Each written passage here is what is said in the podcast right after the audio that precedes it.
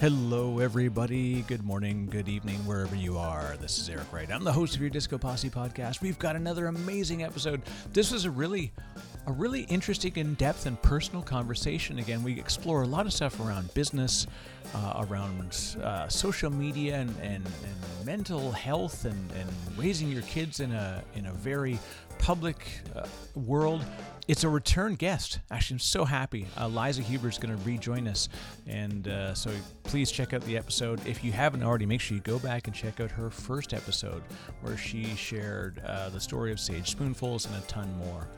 Before we jump into the episode, I want to make sure I give a shout out to all the amazing sponsors and friends that make this podcast happen. And if you could do me a favor and you could give them some love and some support as well, because not just because they support us, but because they're actually really fantastic. So remember, whatever you need for your data protection needs, you're going to want to check out our fine friends at Veeam Software. That's vee.am forward slash disco posse if you want to check it out. They've got everything for your cloud, for your on premises, your bare metal, your container and cloud native with their Kasten offering. And if you want to make sure that you not only back it up, but you completely continuously protect that for your disaster recovery, that's Vedro, baby. Vedro. V- that's the Veeam Disaster Re- Recovery Orchestrator. Goodness gracious, that's why we call it Vedro. Sometimes it's hard to say the acronyms. All right, so go check it out. Please go to vee.am forward slash disco posse and check it out. Also, uh, I'm very proud to have launched a fantastic new brand. Uh, so if you want to check out the really, really cool diabolical coffee goodness. If you're a fan of coffee, you're going to love this. Uh, I've been a long-time lover of coffee and community and being able to bring those two things together. So go to diabolicalcoffee.com. Check it out. We've got amazing coffee. We've actually got our own partner roaster that's helping us out. It's brewed and roasted fresh every day and lots of really great swag. So go to diabolicalcoffee.com. With that, let's just jump right into the episode. And this is an amazing conversation with Liza Huber. Hi, everyone. It's Liza Huber, the CEO and founder of Sage Spoonfuls, and you're listening to the Disco Posse podcast.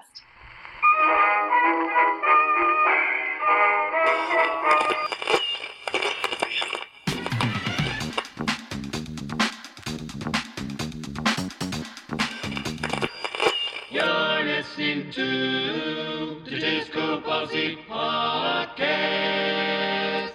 So, Liza, that welcome back. That's always fun. I, my favorite thing when I get to say welcome back because in it's not often I get a chance to reconnect with amazing people, and you know, uh, so when you're not purveying beautiful puppy love on Instagram and and driving back and forth doing what I can even I can't even imagine the amount of hours and miles that you commit to powering the the factory that creates all the sage spoonfuls goodness. You're busy. You're busy. it's, it's been a time. Eric, thank you so much for having me back on your show. I really our conversation was one of my favorites because um it's so nice to be able to connect with someone so like-minded who you can talk to about business for an hour and a half and you know you're not boring the person you're talking to you know it's it, it was such a great conversation. So i'm really looking forward to our chat today. And yes i have logged the miles. Boston to you know our new jersey warehouse every single week uh, since the pandemic started. So it's um it's finally easing up for me but it's it's been a a lot.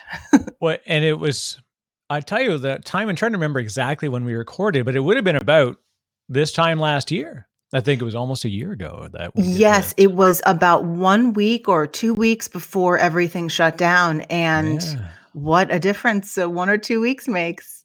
life comes at you fast It and sure then does. slow whole it was such a it's just been such a weird year and, and i remembered we, we when we talked and we said like we should probably reconnect soon to get a sense of how it's going to go you know as restrictions come in and things can get a little weird for a little while Yes, That- a lot longer than we all thought. yeah. It was a long while long while But you know, So- it's so it, it's amazing. I think we've all learned how resilient we can be and how we can just turn on a dime and pivot and do what we need to do.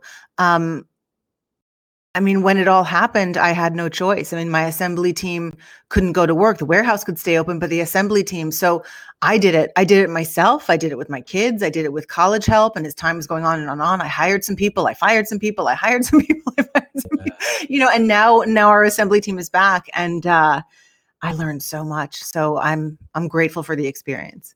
And I guess for anybody who now they're going to hopefully go back and listen to because it's a fantastic show and I really had a great conversation. Uh, let's reintroduce you and talk about where where you're at, where Sage Spoonfuls and all this good stuff. So for folks that are brand new, because uh, that's the one thing I've I've learned too is that so many people will come back to me and they'll be like, "Hey, now that I've like caught the latest show, I'm going in the backlog, you know, and go into the catalog and I say, which one do you go? And yours invariably is the one that I send them to. I'm like, oh, you thank you so much. A really really great discussion that shows the breadth of what we can cover and not just be like, hey, here's you know seven talking points about the business, but very much like really solid business lessons, an incredible story. You know, your personal story that was really, really hit home with a lot of people, and I get a lot of comments from people about that. Oh, thank you.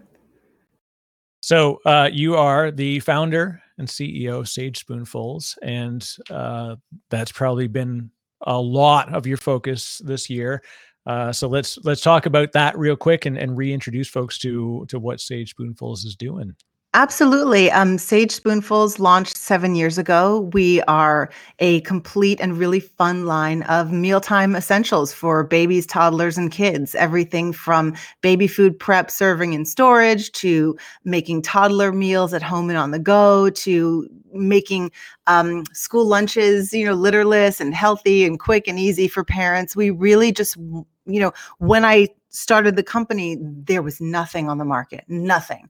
Um, we were really one of the pioneer brands in this homemade baby food movement, um, homemade baby food prep, serving, and storage products. And I just really wanted to make this process simple by giving parents and caregivers everything they needed from one brand from you know soup to nuts everything you need to feed your kids and in these 7 years we're now in our 8th year sage spoonfuls has just grown year over year over year. We're we're um, consistently a top seller with Amazon. We're launching with Pottery Barn Kids in a few weeks, which is wow. so exciting for me because that's a place I decorated all of my babies' nurseries and just always really saw Sage Spoonfuls there. And so when they contacted me over the summer, it was just really such a dream come true. And pitching to your dream account via Zoom during a pandemic is definitely presents its challenges, but um, it worked out and we launched in just a few weeks. I'm very, very excited. And uh, it's been a really interesting road. Well, you know, one of the things that I really enjoy about the way you tell your story in what you do through Instagram and through other things is you're very very transparent and very mm-hmm. open about your discussion and and again like i said that's a, a thing that people often say about our our chat was they're like wow you know it's not often people will really share so openly especially you know really really challenging challenging story you know and seeing you and like you said like how do you not only are you doing this thing you're like i've got to pitch this you know this multinational you know huge brand it's my dream but you don't just do it you think to yourself how do I show people how do they do it? And it was really it was really interesting to me that you you took that experience and immediately shared it the creating of the experience. And i think that's that's also again a sort of a rarity in people like that understanding the empathy of i'm not just going through this alone but i'm going to share this craziness with with my world. And then hopefully you know and you give like here's the tips. This is how you set it up. Make sure you get like like you know I'm always wondering, like, how do you know, like, how this is going to be interesting to people? Because it is, it very much is. But like, I just can't. I'm I'm not a good Instagrammer. I'm I'm very terrible at it. but, Don't sell yourself short. You just have to you just have to post and and do it and not think about it so much. And that's kind of where I am at this point. I mean, with the Sage Spoonfuls Instagram, it's very easy for me because we're talking about nutrition and food and our products and how to make it easy. But with my personal Instagram, I I feel so discombobulated because you know you don't know do I want to talk about being a mom or you know my new puppies or business or what do people want to hear about you know and and and, and I I think and you think and you think and you think too much and you think yourself right into not doing anything. Yeah. So um, I thought in the moment, oh well, this this actually could be an interesting tidbit of advice because I know for me, you know, in my head what what you think in your head what other people are doing maybe sounds so fancy or so big because it's so important but you know there's a picture of me in my kitchen i think in the same sweatshirt i'm wearing right now but just kind of leaning over the counter like pitching to a huge retailer like this is what it looks like. It doesn't have to be, you know, big boardrooms and big fancy, you know, office like in pandemic times. This is how you do it. I mean, we are a brand that's been we're an established brand. You know, I'm the CEO and founder and I'm here in my kitchen uh, in a sweatshirt and I've made my nice bread and I have my lights and this is how I do it, you know, and and and it worked out. So maybe it works out for you too. I think what I really like about being able to share those perspectives and be open about it is the the I'll say the not commoditization, but just the accessibility of knowing that this is how this is working, right? There's there really is a lower barrier. I mean, it's it's hard for people to really get. You know, they go in and they see people on Instagram, you know, living their best timeline, and they see stuff like that. And then you get the what they called them like the struggle porn people which is like the gary vee's and he's like and actually the funny thing is gary vee is talking about hockey cards and drawing pictures of like pigs on a I, he's a strange strange man. God bless him he's a hell of a businessman. But the whole thing of like if you're not grinding 24 hours a day then you know you're you're you're not going to win. And this is winners win because they grind. And, and like there's people get really set back by that but the way that you show it and the way that more and more people are doing the like like blogging is a, a key press away you know? Being on instagram sharing stuff that's insightful and helpful to you and yourself and uh, to your peer group is a click away. Like the stuff is there it, it is there and i you bring up a very good point. Really it is about the comparison you know whether it's someone you you admire someone you don't admire how are they doing a bigger company smaller company famous entrepreneur new entrepreneur. I mean as i get more and more experienced i'm really approaching my journey as a businesswoman my journey as an entrepreneur the same way i approach being a mom. There are hundreds of ways to be a great mom to be a great parent and it's the same thing in business. There's not just one way. So just because someone I admire does something one way doesn't mean it's the be all end all. I can learn from it. I can um, absorb it, but I don't need to copy it. I can do my own thing.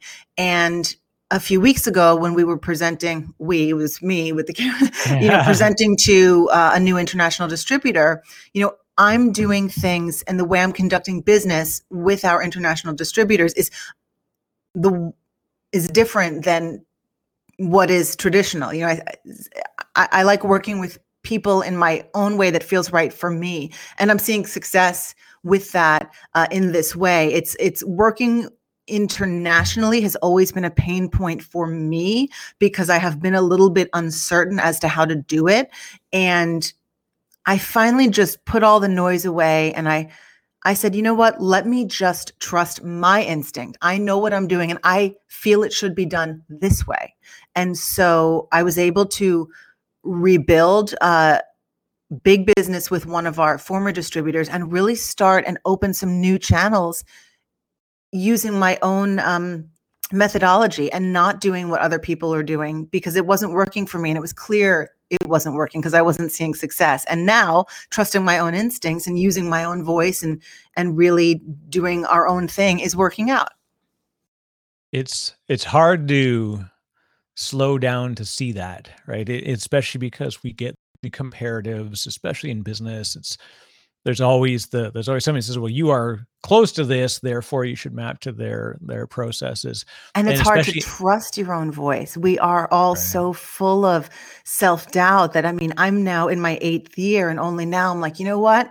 I'm going to trust myself on this one because it's not been working out using someone else's mm-hmm. formula. It takes a long time for us to trust ourselves. At least that's my experience. and No, I, I and I think again, it's the honesty of of acknowledging that in ourselves that we you know even uh, looking at my current company that i'm at you know i watch as like folks that are from the founding team that begin to step away and do different things. And you know people that have been there for four years all of a sudden they decide it's time to go and and other people have been there for a long time and they're going to stay forever right? And and i i've worked at all these different companies and even just at like day-to-day work it's hard for us to not look to well somebody else has been here for x long years and somebody else has used this method and it works for them and they're here so therefore it must be the only way that it works. And to just suddenly find your footing. And eight years is about right you know? Like it takes a long time uh, it's like a band it takes about 10 years to become an overnight success. It's true. I mean i've heard that it it really takes eight years to build a real true brand and not just a flash in the pan. And I see that. I'm feeling that now. You know, we're we're just now in our eighth year, and I really feel like Sage Spoonfuls has really taken a strong foothold in our category in juvenile products. And um, it's a good feeling, but it is a grind and there is so much trial and error and you just have to trust yourself and believe in your product and your own voice and your own journey and uh, and know what's out there but then put it away put your blinders on and just zoom down your lane. Yeah well it's even in a crowded marketplace too it's important to understand that there's always differentiation. There's always an audience that you can capture that may not be already in that category already or in that vendor's you know lane. It's eh, i mean you know right now we're using actually as i say we're, we're using a platform that proves it well i'm, I'm using actually a company called signalwire and you know i made a conscious choice to because i love their platform and and they've been super helpful and interactive in developing it. And then, you know, look at, you know, Zoom as another alternative. No one would have said it was a good idea to come up with a video conferencing platform when there were three major players in the market that owned everything. Right. They but you believe in what you're doing and yeah. you do it. And if you believe in it, chances are you got a couple other people who will believe in it too. That's it. And your belief, you have to stick to that. And so eight years along the way, you know, what are some of the key moments you think that you you felt like you didn't you were doing the thing that wasn't your belief? You know, there's got to be a couple moments. You know, we talked actually in the past about your, you know, going down the road with with television as an alternative for for advertising and some of the the real challenges you felt with that. But what are some other spots that kind of stood out as, whew, all right, I definitely as soon as I said, stop it, I'm going to do my bloody thing, uh, then you really felt you were hitting, the, hitting it all in stride. Yeah, there, um, there are a couple. The first one that comes to mind is from way back in the day, right when we were launching. We were only about five months out of the gate, and we thought we needed uh, some kind of sales rep group to get us in the door. And, you know, I came from a television background. I did not have a business background. So I was not exactly certain how to price our line. And I allowed these two gentlemen, these two sales reps, to really price the line. And they really lowballed a couple of the items. And to this day, one of the items with one of our largest retailers, it's still, they're refusing to adjust the pricing and this is oh, no. to, to, to a, and we're going to have to drop the item from the line because it just it, it becomes un, unsustainable but i remember when these two guys were pricing the line and i remember saying like that doesn't sound right that doesn't sound right to me. But of course i thought well they know more than i do. You know well no they didn't. You know they knew some things and we wound up we wound up um disassociating ourselves from them you know not not too much um further after that, but it, it, took years to clean up their mistakes. And then I brought someone on um, who helped me price the line properly. Uh, and this person was with me for many, many years. And she was incredible. And I learned so much from her. But also, um, I gave, I put too much stock in her opinions. Right. And you don't need to have anyone else think that you have a good idea but you. And once this woman transitioned out of Sage Spoonfuls, I started to trust and find my voice as a business owner, as an entrepreneur. And I cannot even tell you how amazing it's been for the company. Sales wise, I've brought on two new people who are incredible and you know they're listening to my ideas, I'm listening to their ideas. Um, it's a wonderful even exchange of information and of ideas. Um, so I think that the biggest lesson I've learned when things go wrong is I wish I would have listened to my gut. Even if someone is more experienced than you, it doesn't always mean they're right.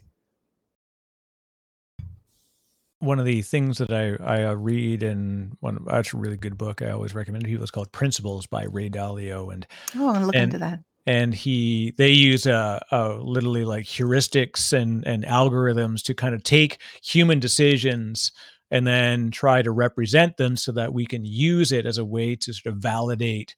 And so they said like let's create a machine that effectively makes decisions alongside us and then once we validate our decisions into the system then we can systematize those decisions and get rid of some of that stuff and get some of the uh, opinion out of the data. And but another thing you have to have, of course, is gut, right? That instinct has to be there. And they use something called an idea meritocracy, which is a challenging thing because you effectively have to say that, you know, this person that you had with you, you had no personal experience to say, I know better. So you look to them and you say they have succeeded, or I I'm assuming they've got some sort of history.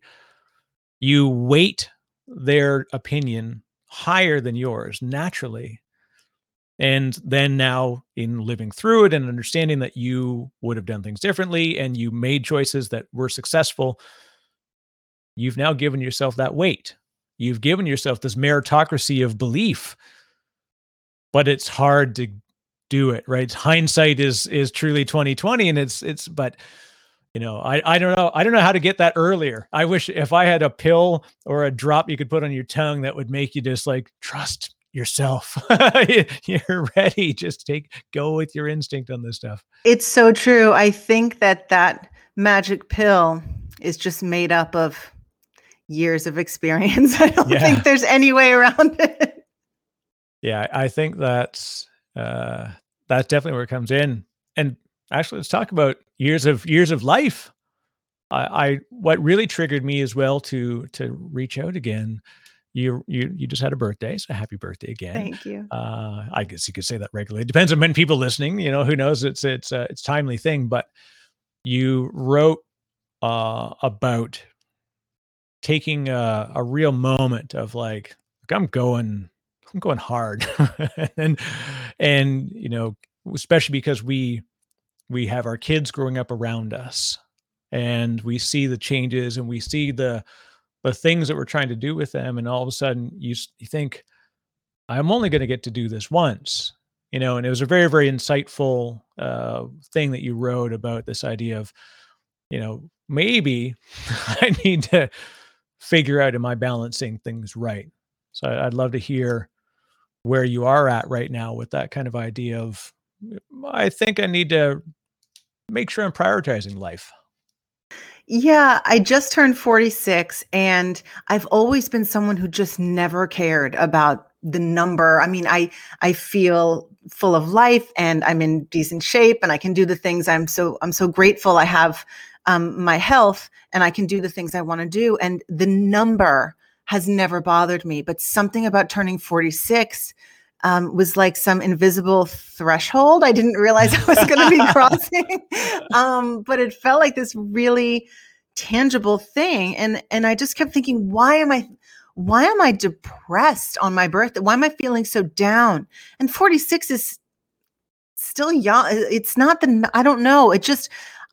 And then I thought, you know what? I feel like time is going by so fast because I am racing against myself every day and I think that it's for me personally, my relationship with time is really wrong. I say all the time, and I hear people say all the time, oh, time is going so fast. Oh, time is going so fast. Like, like we know time is going so fast. And maybe we should stop being surprised that time is going so fast and like realize why it's going so fast and maybe it's because we've made life into this huge giant rat race. And all like for me i work and i work work work work work work work. And there are things i've been wanting to do with my kids and and it needs to be scheduled in because n- the day i die i will have emails that won't that will go unanswered you know? It's just like but in the you have to live and slow and stop. So what i'm doing now is i'm getting up earlier um and really just going through my day. I'm picking my five things that are critical for work, five things that are going to move the needle, not 50, five. And I schedule so that, God willing, I can get them done by 3 p.m. when my kids are done with school. Yeah. And then I am with them. I am out of the rat race from three o'clock until, you know, nine o'clock when they go to bed. So I can take my daughter to the barn so I can go to my son's lacrosse so we can, you know, do whatever. And then um, if I have a couple of things to catch up on before bed, fine. But I also want to give more time to my husband and I want my mind to be with my family and not inside my computer. And I feel like turning 46 for me, the main goal is to um, be where I am and be happy with where I am, be with my family, and only be with them and not be thinking about emails. I mean, that's crazy. Yeah, the uh, the the the ability to be present is being something present. that's really really hard for people to do, and it's very easy to when you. So I'm lucky that I've been able to understand how to feel that.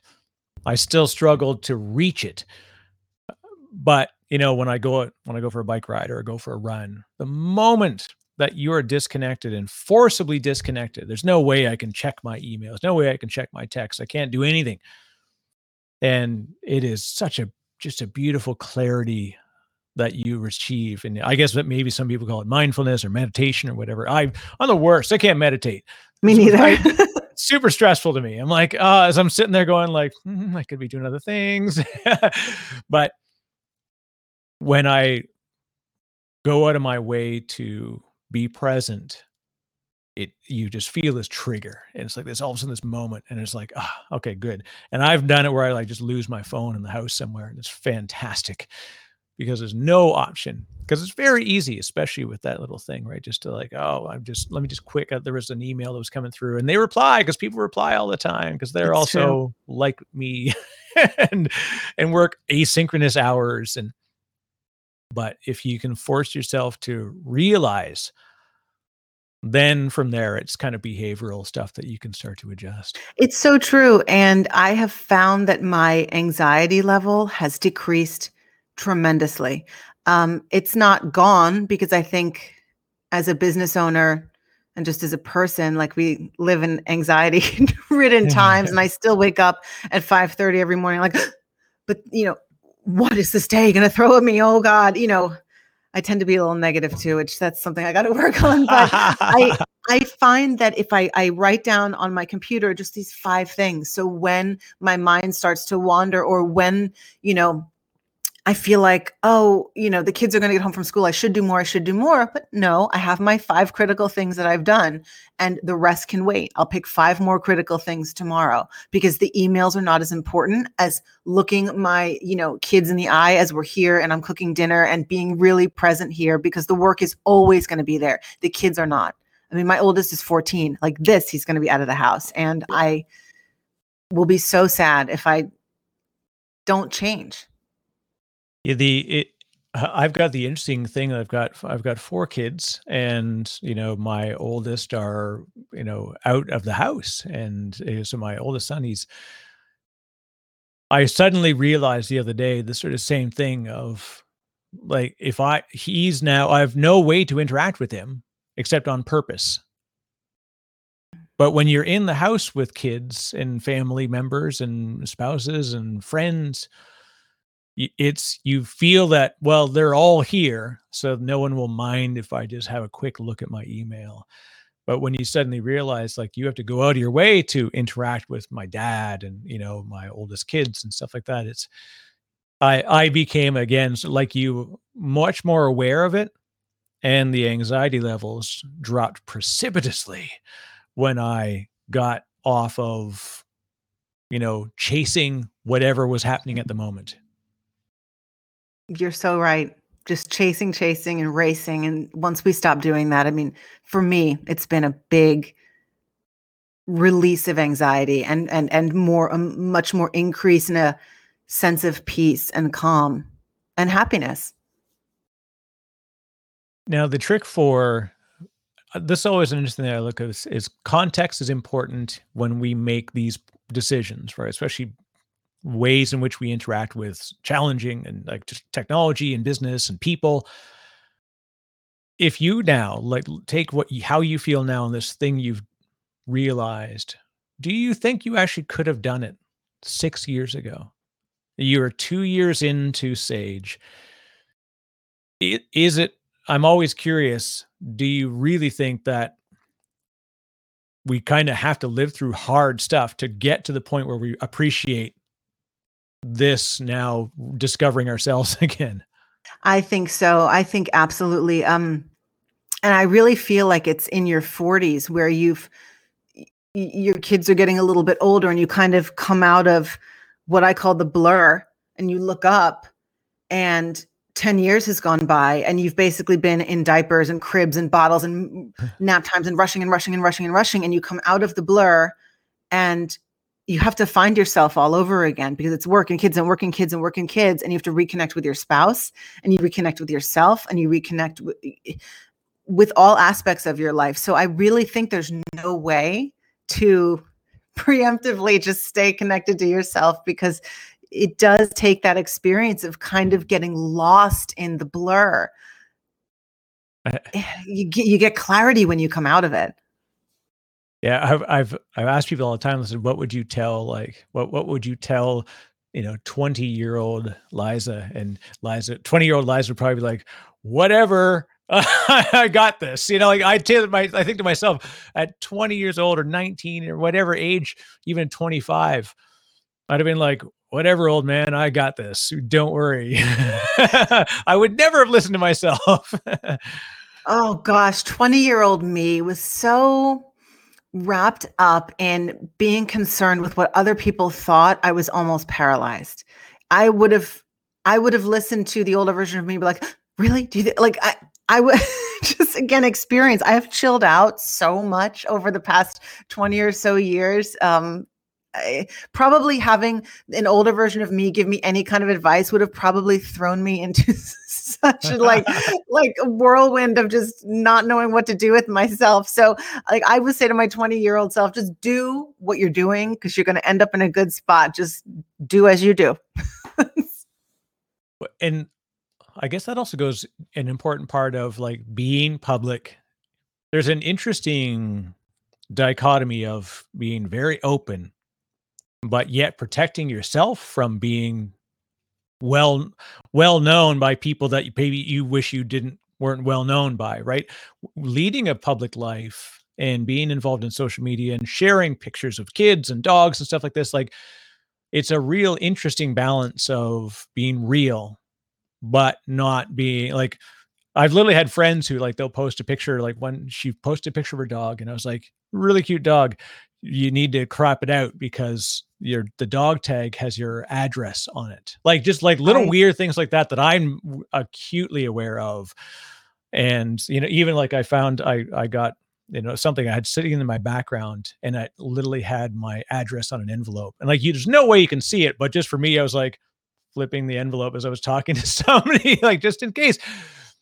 Because although I have a very public life, I actually don't. I don't certainly don't want stalkers, but I I what I put out there as public is what I want to be public. Exactly. Um I think there's a a way to balance both where you can share your thoughts and you know different pieces of your life but it's but it's not everything and the things that i share are not up for discussion you know i mean it's not i mean i get some very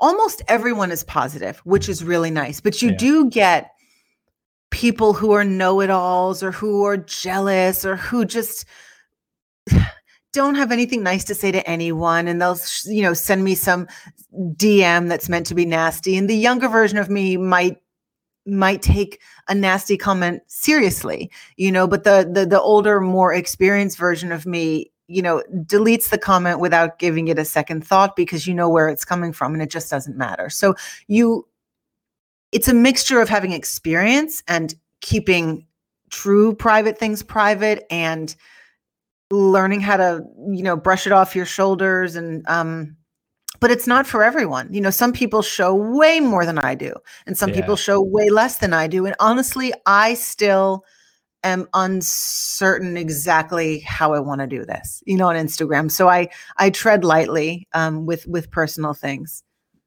It's uh but there is definitely a beauty in in being able to show that you're real and and like just because we I mean, we're all real. And i feel like even saying it like as if we get to like pretend we're no but for people to connect with you as a as a founder as a brand as somebody to trust you know we are you know that whole thing of like tweets are my own no no they're not. Say something nasty and you'll find out if tweets are your own.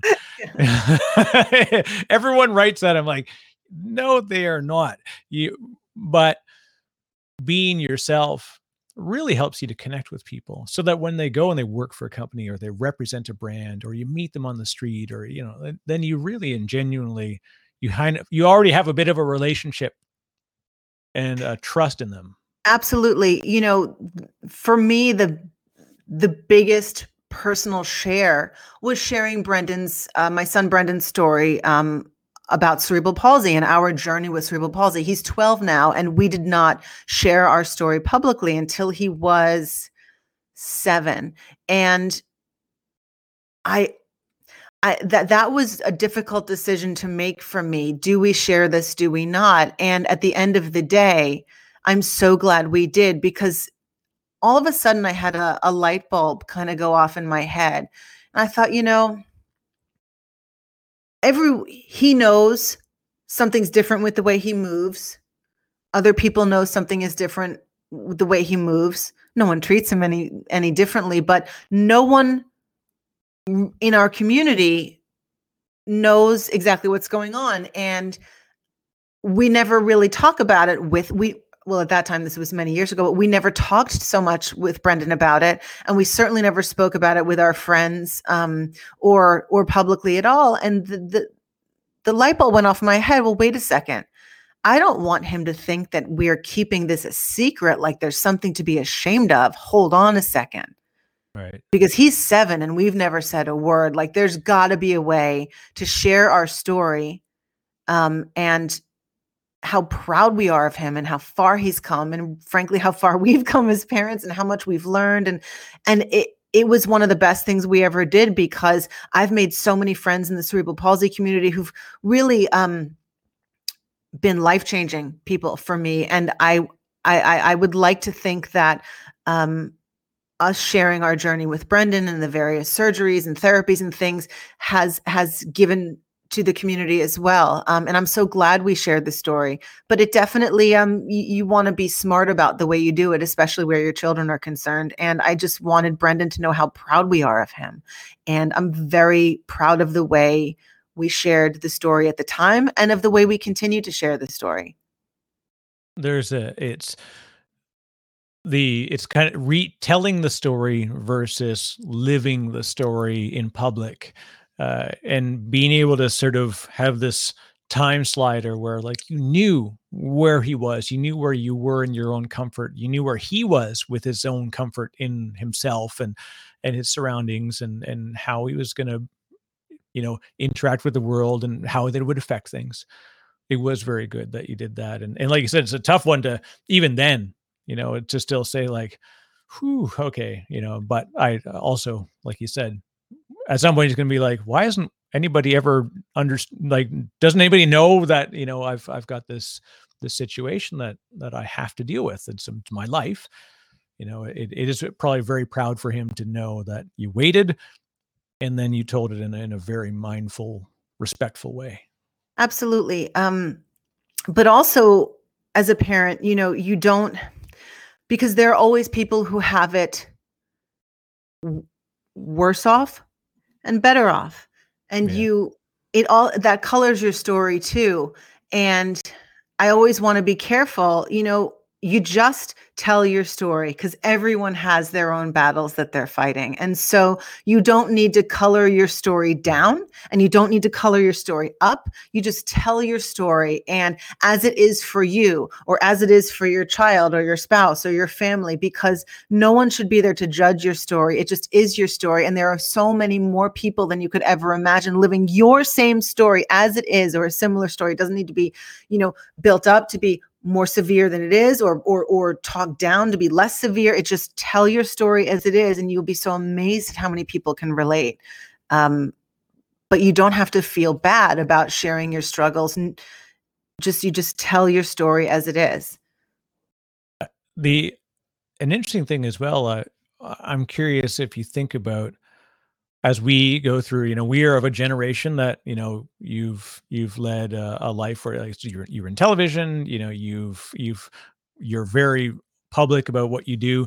I'm curious as you then bring your kids through to this you know they're the next generation you know when do you help them to decide how public they want to be or or you know how to kind of coach them through that experience? Because now that they are growing up they're going to be you know getting their own instagram accounts and and interacting with the world through different things.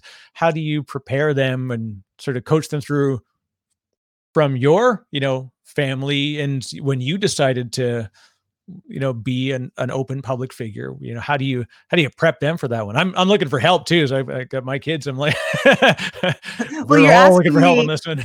you're asking me this question at just the right time because like i said our oldest is 14 and we're just now starting to have this conversation about you know wanting wanting to get on social media because the majority of his friends are on social media but he knows you know that i do a lot of social media for for living really um, and to promote the brand and the other day and i know so many parents have this issue the kids are consuming so much youtube and so much content and i said to my son you know i said you're sitting there for hours hours consuming other people's content.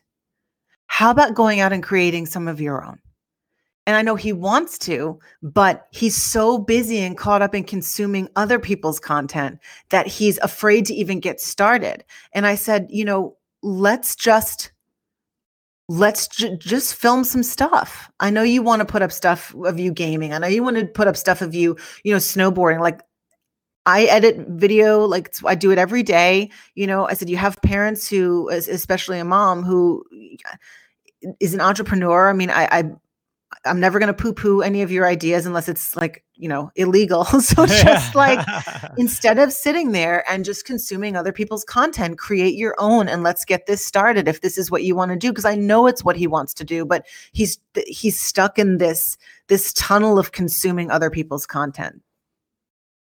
Every once in a while I bump into somebody and they try and tell them about you know like they see a, a, story comes up in forbes and you see like ryan's toy review you know ryan who is the top earning YouTuber in history, you know, and he's, I forget how old he is now.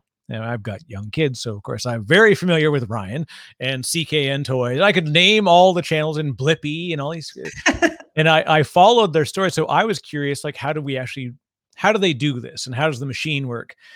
And and it became just that of like as you study it, like you just said, it's I, I love it. It's just so easy the way you said it, you know, just create your own, right? Just there's nothing, the difference between Ryan and my kids is his parents took, you know, video of him early, you know, like, but they just did it regularly. And this isn't like, there's nothing out of reach for most people. It's, but it's, if you make a conscious choice, I'm going to create rather than consume, pretty magical things happen. It's so true. Just getting started, just putting up that first video or that first post. I mean, without being overly critical of yourself. Eight years in, when I look back now at my first set of product shots or food photography, I mean, it's horrible. It's hilariously horrible, but you're not born an expert. And we all have to start somewhere. And if you don't get started, you're never going to become an expert. So just start. Yeah, the uh, I've learn definitely in time that you get practice and and and it's it com- becomes easy. Like editing, video editing was one I was like, I never want to get into video, which is why I never put video on this podcast. I'm like, I don't want to deal with it. What if it's like you got to make sure that you got a camera? I'm even like tr- trying different camera types just to make sure. And you know, so I thought, hey, do I put this up because it's not perfect? It's a GoPro, not a true DSLR. And I'm and I thought to myself, oh, just bloody do it. Just do it. Just bloody do it. Exactly. and then as I test it and I'll try out different things, and then it'll be it'll be evolving. And then people be like, hey, wow, the video's really come a long way. Okay, cool. And instead of me just ah, I got to wait until I got the perfect setup and I got to study how cameras work and I got to do it's like no, just just turn on the webcam and then yes and you also need to see how people react to the content you're creating because for us um, product videos it's the exact opposite of what you would think. Um, nobody cares about your slick video. Nobody cares about your slick video. Nobody cares at all. You put in all this money all this time all this effort but it's the grainy like shaky bad lighting cell phone video that you put up on your insta stories that you know tens of thousands of people are like oh my gosh i love this. Yeah. you know it's it's people at least what I've found, don't want to be, you know, marketed to with this slick messaging because I think they think that people, it's like an insult to your intelligence, you know, just like take a video on your camera and like put it up there of how did this product works or who you are or whatever. Like just do it. Let me see you in more of a, a raw, realistic form. So for us, I would have never, ever in a million years thought that these handheld cell phone videos are what people love. and I wish I would have known I wouldn't have spent so much money on our slick videos back in the day. Yeah, well, it's, I think it is finding the right balance and finding the equilibrium of like super high production quality versus getting it out quickly. And, and I've got that. I've probably got like three or four things that I'm doing. Like I got to spend time editing and then I realized i am going to sit on that to the point where I probably won't even put it out there. And I, that's why, even in my podcast, like I, these are unedited, and it, it kind of freaks people out sometimes. They're like, "Wow, like how do you? Don't you want to edit out the ums and the hums and the ahs?" I'm like, "No, no, I want it to sound like two people actually had a conversation." And that's what we do. We say um sometimes. We say hmm sometimes. I say so too many times. Whatever. Like don't overthink it. Just do it's it. it's so true. Overthinking is just the death of everything. And and i'm really working on not overthinking so much. And just just put it out there. Just put it out there. There's no perfect people don't even want perfect. We strive for something that's unattainable that also that people don't even want. It's really ridiculous if you think yeah. about it. The other one that I you know, related to kids and social media, the one warning I often do, especially with, you know, I've got a, uh, my, my oldest daughter, you know, she's 17 and, and I tell her, I'm like, Hey, well, she's a, she's a champion snowboarder. So like she's Amazing. eighth overall in Canada in snowboard freestyle. And so she's going to put herself up there. And I, I just tell her right out of the gate, I'm like, don't read the comments. Like, no, you know, she ended up on an Instagram live with Justin Bieber. He was doing like just like random call ins. And so she's like, why not? Let's give it a whirl. And she ended up on there and she immediately got like, you know, thousands of Instagram followers. And, and I said, like, watch out, right? Because people are going to say stupid things. And you've got to make sure that you just, you just got to separate. Like, don't, don't read, you know, or if you do, think about it, you know, about what the context was. I mean, of course, she's, I'm now the old guy giving the young girl uh, idea, you know, advice that she's not going to take. But I told her, I'm like, don't, even when you take pictures of your life, you know, remember that not a tattoo, it's not forever, but don't make it so that you're putting so much stuff out there that you've got to call like I call it Instagram bankruptcy. Every once in a while, somebody be like in a relationship, and all of a sudden they're taking like 200 pictures a day of themselves in this brand new relationship, and then seven months later, their Instagram is empty, and then they and then they a good point. They, yeah, they reload it with pictures of dogs and cats and trees, and I'm like, oh no, maybe just balance how much you share with the world, and you won't have to claim Instagram bankruptcy that way you know you make a very good point about the comments and and people and making comments that are less than positive. and something I said to my oldest son, and the way I um, perceive comments and the way I deal with comments. You know, if you have a difference of opinion, that's one thing. And let's, you know, have a little back and forth about it. Let's have a, a difference of opinion. That's what makes us all different. And that's what makes the world go round. And I mean, if someone disagrees with me, that's fine and let's talk about it. But if someone has something nasty to say just for nasty's sake, I just block them immediately because they're not interested in having a conversation. They're interested in being nasty. And I have, I respect my time too much for that. Just boom, yeah. block, gone. And you should never give those kinds of people the time of day because when you're being nasty for nasty's sake there's there's just something else going on but a difference of opinion um that's something else entirely. Yeah, that healthy, challenging dialogue. There's nothing wrong with it, uh, but yeah, social media probably not the venue to to do it. But uh, yeah, I think we'll. I think there's really good stuff. Like there's the documentary recently that came out, probably I think about a year ago now, called "The Social Dilemma," uh, and very very good, talking about sort of the impact of social media and how the sort of machine works and I tell people to watch it not because I want them to get off of all social media, but I just want them to be mindful of what it's there for and to use it as a way to connect with people. And so I recently reopened a Facebook account because I need to do stuff for business things, right? Like I've got a podcast, I've got, you know, other, you know, little side hustles that are happening. And I need to use Facebook ads. So now I'm suddenly back on Facebook, which I pretty much I'd swore to people don't I'll never go on Facebook again. well, I'm so proud of you for getting your Instagram account because last year when we spoke, you didn't have an Instagram. I, I was like, yeah, Eric, no. you need to get an Instagram account. and I literally got like a text from a friend of mine. He's like, you okay? I think I saw you on Facebook. like, but good for you for kind of like going with the flow and realizing, well, maybe, maybe I should, you know, because there's a lot of benefit here.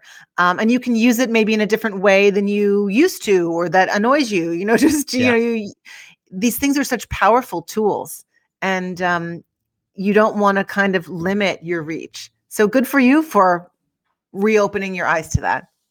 And to what you said before, it's this idea that I now like I will use it in a way that's meaningful to me now versus like 15 years ago or whatever 10 years whenever i originally had it and i was just like i'm disappointed in the way that me my friends are behaving and i don't want to watch it. And that was the primary reason you know like just watching the world just start to do weird things and having to watch it in real time and so I said, well, my big area was Twitter. So I hung out on Twitter and, and I met a lot, I've got a lot of fantastic friends and that's how we interacted. And then, yeah, so I'm like, okay, I, I get, I got to get over myself and my Facebook problem. And, and so I got there so that I can use it very specifically to help reach people and to connect with people that are, I can have a meaningful connection with not to like see how many of my high school friends I can reconnect with and see where they're at. It's that, that, that may, you know, some people may come up that way, but I think when I first started, like most of us, we were on a race to friend counts and and we kind of use we misuse social media as like that's why those platforms are created. Like that's the why they they go to school to learn how to manage behavior you know they build products to specifically guide your behavior and it works really good it's a funny thing it about does but you know it's all new i mean remember when insta stories first started? I mean I, no one knew what to do with it and what, yeah. what do you put up there what do you use it for and then you kind of find your way and you use it the way you need to or you don't use it at all and and that's what social media is about you use it in a way that works for you. I think we're yeah it's we've learned and luckily we've been able to get lessons from people having lived it too which is good. Now it's like everybody's on clubhouse and you know and now it's going to be twitter spaces and all this craziness so. Yeah i i think i might i don't want to like clip my own wings but i think i might stop at instagram and i don't i think i i'm on the verge of um hiring someone to be like our tiktok content creator for Sage yeah. Spoonfuls because just like there's I'm only one person as far as content creation goes. So it's like, and also you you you can use these different avenues in different ways. I personally am never getting on Clubhouse, I, or at least I think I'm not. I mean, how much time does a person have in their day? But TikTok seems like a really cool platform, and I'm probably going to be looking for one to three content creators for you know Sage Spoonfuls TikTok. And look, maybe as I get to learn more about Clubhouse, I'll be like a a late joiner. I, I don't know, but um, right now I don't get it, and I don't have any time to allot to it, and that's okay. It's I I always enjoy that. Every once in a while, I try and think of myself like 20 years ago and to think to in your own head of one day you're going to be saying the phrase i'm looking to hire three tiktok content creators for my brand like this is a if you can't look back and laugh on the where the world is with some of these things it's I, I i i i'm glad i can look and laugh at this stuff but and it's actually a fantastic opportunity that you can literally you can do something where you can put you can empower other people you mm-hmm. can hi- you can enrich other people now to like help you help themselves and they will then take that and become brand ambassadors and managers for another company or for again as sage grows People That's, are doing some cool stuff on TikTok, like yeah. really, really cool. I mean, it's not me. I don't know what to do, but I, I can find some people who are great at it, you know, and and and help use it uh, for a different generation of the brand. Um, I think it's really important that we keep our our eyes open and not yeah. say no to anything. As I sit here saying, I'm never getting on Clubhouse. So that's, that's right.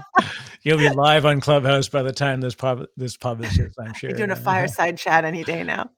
I I I've I was one of those people that was like, oh man, everybody's racing to try and get an invite to Clubhouse, and then I was like, yeah, do I really want to join that crowd? I I never want to be that that person, right? But I ended up, uh, I got an invite and like. You're okay, very let's, cool. Let's You're just sit in, in on it. I get it. and I tell you, that's part of what bothers me about this whole thing as well is this real the the scarcity and exclusivity which is what makes it you know valuable you know because people want in but they can't get in. You have to get invited. It's a whole scene. And that's what really kind of bothers me about the the social ladder that's being created. And and I know why they do it. Like I I I know behavioral psychology and I know business.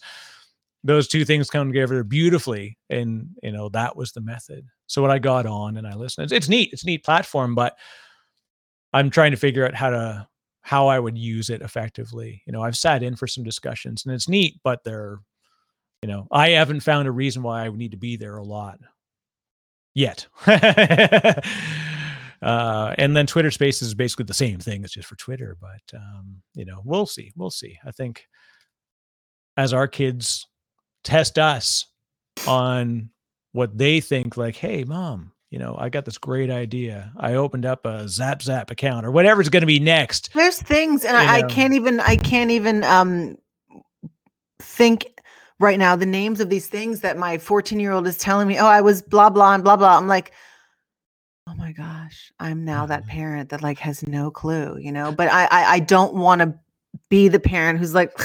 I want to be like, oh, tell me. I want to. I, I want to know. Like, I'm yeah. never going to get on like the same plat, or at least I can't imagine I would be on the same platform a 14 year old is on. But I want to hear and I want to stay open because I don't want him to be like, oh, my mom wouldn't understand. My mom is so old or whatever. Like, I may not have any clue what he's talking about, but I also want to know what the heck he's posting and on where.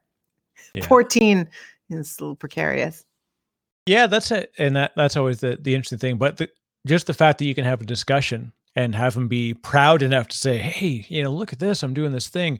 It's you're he's already introduced critical thinking, right? Like I'm I'm not hiding this. I'm not going to like wait till I know it's worth sharing. He's like, "Oh yeah, this is really cool. Check this out."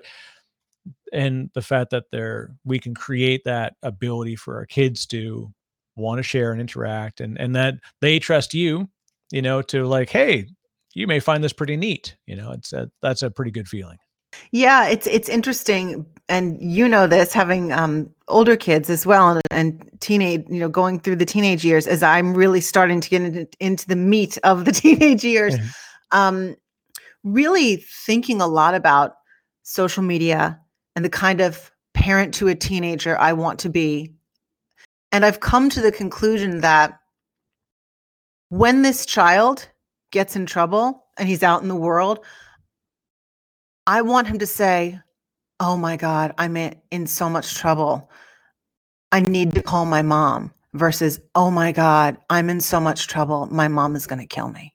Right. You know, I, I I want I want to instill standards of behavior and and and, and you know instill you know some elegance into him and and and rules and things like that, but not so much to the point where he's not going to share ev- you know as much as possible with me if things go wrong or before he shares things to social media i want him to say this is cool or i'm not sure or i'm in trouble or oh gosh i don't know let me show my mom Yeah. that's what i'm going for so we'll see how it works out i'm trying Uh, and I think that's that's the best thing you can do. And you know, I've I've tell everybody, you know, friends, family, you know, that that very thing. Like, look, I'd much rather you come and tell me something horrible than you lie to me about something horrible, and then I find out about it. You know, because then it's really horrible. You know, and that doesn't even Mhm. need to be horrible. Just like if you need help, you know, ask for help. Don't wait till you're beyond help. And and that's Right. especially with kids that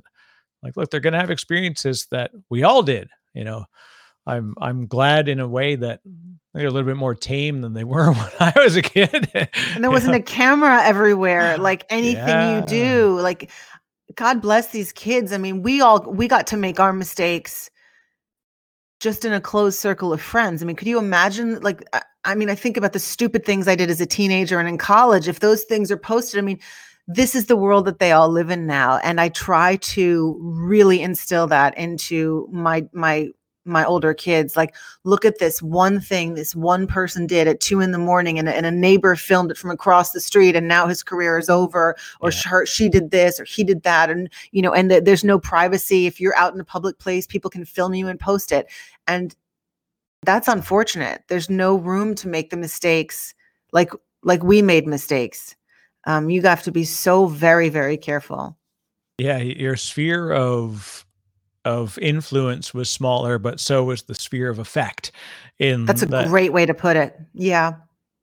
I'm i'm i'm hopeful by what i think we're learning. Like you said you know this stuff is new and now it's not new you know? So Mm.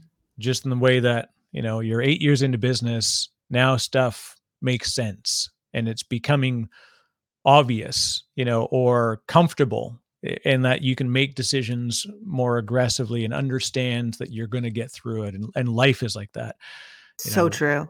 We've we're this many years in and we're like okay i can experiment a bit. It's so true. The irony is that by the time w- when we start to have our mind form is like we i need like this level of experience and comfort at the point when i was ready to like i could have taken on the world you know? We can still take on the world. That's it. I tell my friend i said i, I hope that there's a 70 under 70 uh you know con- uh, thing because i totally missed all the other 20 under 20 30 under 30s and 40 under 40 so and i i'm not too far from the 50 under 50 sadly so uh i'm i'm even higher but uh, we'll get there we'll get there but you know that goes back to like what we were talking about for my birthday. It's like the rat race. You have to be something do something go somewhere achieve something by a certain age. Like no one cares but you. It's this self-imposed deadline and self-imposed oh my gosh one of my puppies just almost knocked over the light. I'm so glad they didn't but the other one might. Um but yeah just uh, having our own personal timelines. And i mean okay i'm 46 it doesn't mean i I- there, there's no it's not over. You know we have we have all the time in the world and we just keep going. And we may not have all the time in the world but we can't turn back time. And i'm such a different more equipped person at 46 to do the things i want to do than i was when i was 25 yeah. Don't knock over this light. Hold on. Hold on. don't knock over the light. Oh girls No- there's nothing better than like this is we were talking at the start about like this is the fun of like the the the honesty of of our lives in quarantine and it's like we're surrounded by kids and puppies and, and craziness. Ha, ha, this is this is vista. This is where the Hi, folks need to come on. This is why i love having the video on the podcast so people are definitely got to watch this one. Look at that. She's, she's already huge. she's huge and she's oh. only 14 weeks old. She's like what are you doing? Oh my goodness. Oh my gosh Just But- don't knock down the thing there, girlfriend. one of my one of my favorite things and i realize I, i'm i'm totally stealing into our extra time here uh, but i a story i read recently and it was really impactful and you talk about timelines and this race that we're on you think like what's the race that we're in and who are we really racing against Exactly. Exactly. there was a, a fellow, his name is Adeo Rossi, and I think that was his name. I, I probably mispronounce it, but and he was actually going to uh, so Dr. Jordan Peterson, who's uh, a sort of famous Canadian uh, behavioral psychologist, uh, famous for reasons probably he doesn't want to be famous for, but at any rate, uh, had was a therapist for this fellow, and he says, "Hey, look, I've I'm really struggling. You know, I've created this the founders." Uh, initiative and created all these you know successful companies and done all these things and he says and i don't feel like i compare you know? Oh. and and he says well who do you compare yourself against he says like my college roommate has been so wildly successful and i i kind of use that as my bar to set and he says who was your college roommate uh, elon musk like well, perhaps you shouldn't set your bar quite that high that's a tough that's that's a tough one. that's a tough one. but i i like this be be on your own timeline Yeah. Don't take in the content create it and be present. Absolutely. pretty solid lessons. Write those down. I feel good. I feel good. Well thank you liza. This is really cool. And, Eric, uh, thank you so very much for having me on again. I always love speaking with you. I think we'll have a lot of good stuff coming up of course for folks. Definitely check out sage spoonfuls uh consumer of the products myself. So very happy uh and and very very cool. Um and yeah you're just your story and and sharing it is, is really good. And a great follow on instagram as well. So uh you know please do check it out. And i look forward to chatting again. Hopefully maybe one day we'll have an in-person podcast uh that, that'll be the the day when the doors open again and That would be great. I would love it. It feels like we're feels like we're on at a, at least at a turning point now where people are feeling a bit more comfortable about what's ahead which is a, a good feeling. I think so too. talk about racing on a timeline you know. I think a lot of the last year really taught us to think hard about how we spend our days and our hours and uh, you know spend it well spend it well. And this was this is my hour well spent for sure. Thank you very much. Thank you, Eric.